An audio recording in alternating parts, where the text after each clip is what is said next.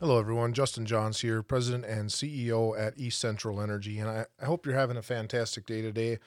I would like to spend some time talking about an issue that came up in the recent legislative session around carbon free electricity and the bill kind of dubbed the 100% carbon free electricity by 2040 bill, signed into law by the governor on February 7th, 2023 and it was a very politically divisive and complicated conversation. East Central Energy, as well as the rest of the Minnesota electric cooperatives, had significant reservations around this bill, around the impact to reliability and affordability. And so we engaged with our statewide organization, the Minnesota Rural Electric Association, to have a dialogue with the state legislature around this bill. I had the opportunity to testify at the Minnesota Senate Energy, Utilities, Environment, and Climate Committee to share some of those concerns. In my testimony, I talked a little bit about the importance of reasonable dialogue about the future of the electric industry. It's great to have aspirations for carbon free, it's great to have aspirations for decarbonizing the grid. It's also very important to have reliability and affordability in the region. There's a lot of forces at play inflation, fossil fuel costs, supply chain issues that are impacting the cost of delivering electricity. And what we don't want to do at a time like this is artificially increase the cost of electricity. And sometimes mandates can have that impact. Now, through the work of our statewide organization and the legislative representatives in our area, we were able to achieve some really important amendments to that bill. And those amendments or compromises really gave us some flexibility to continue to operate fossil fuel resources for, into the future.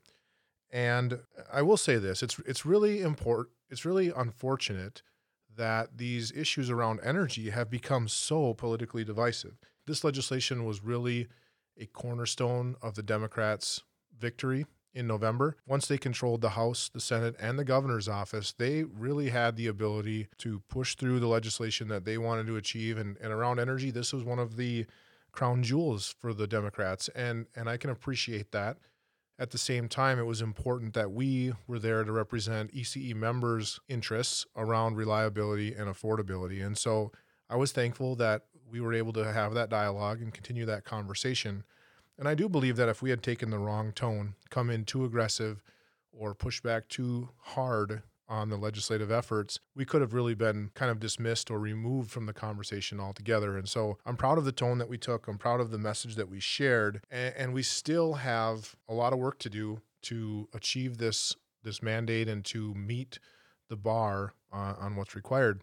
So I want to break down the mechanics of, of this bill a little bit so that you can understand what it really means. The mandate requires 60% of electricity generated to be uh, carbon free by 2030. It requires 90% of the electricity to be carbon free by 2035 and 100% of it by 2040. Now, Great River Energy, the wholesale provider for East Central Energy, is well on their way. They have a very progressive portfolio.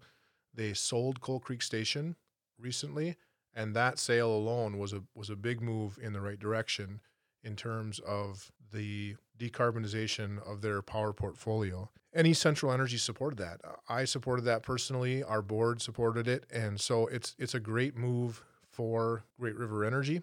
It it freed them from the carbon risk, uh, if you will, in the state of Minnesota. And the plant is still operational, and so there was no impact on reliability whatsoever. So moves like this have been have been really good for Great River Energy, and I'll say that they have made some just wonderful investments in wind energy, uh, both in the state of Minnesota and in in the region, and and those those investments are going to pay dividends for a long time. They're they're very affordable contracts, and they are going to allow us to keep power supply costs relatively flat in the coming years.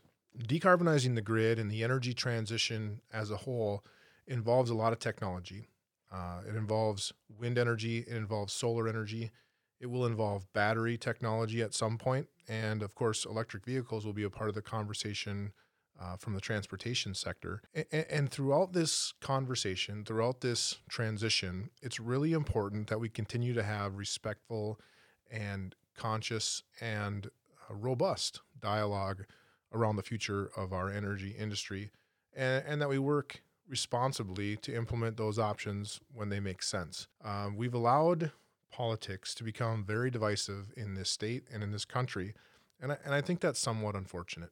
Certainly, there are you know varying interests around some of these issues, but I think we've allowed the the hard right and the hard left to control the conversation when I when when in actuality a large majority really reside in the middle and, and want to do the right thing. And and as an electric cooperative, that's really our goal is to represent you on these important discussions as they relate to our industry and really make sure that as we continue to operate this cooperative, we're doing so in a responsible manner from a financial perspective, from a reliability perspective, and from an environmental perspective. Um, if you have any questions about ECE's stance on this important legislation or would just like to talk about it, please feel free to give me a call at 1 800 254 7944. I hope you have a fantastic day. Thank you. Mm.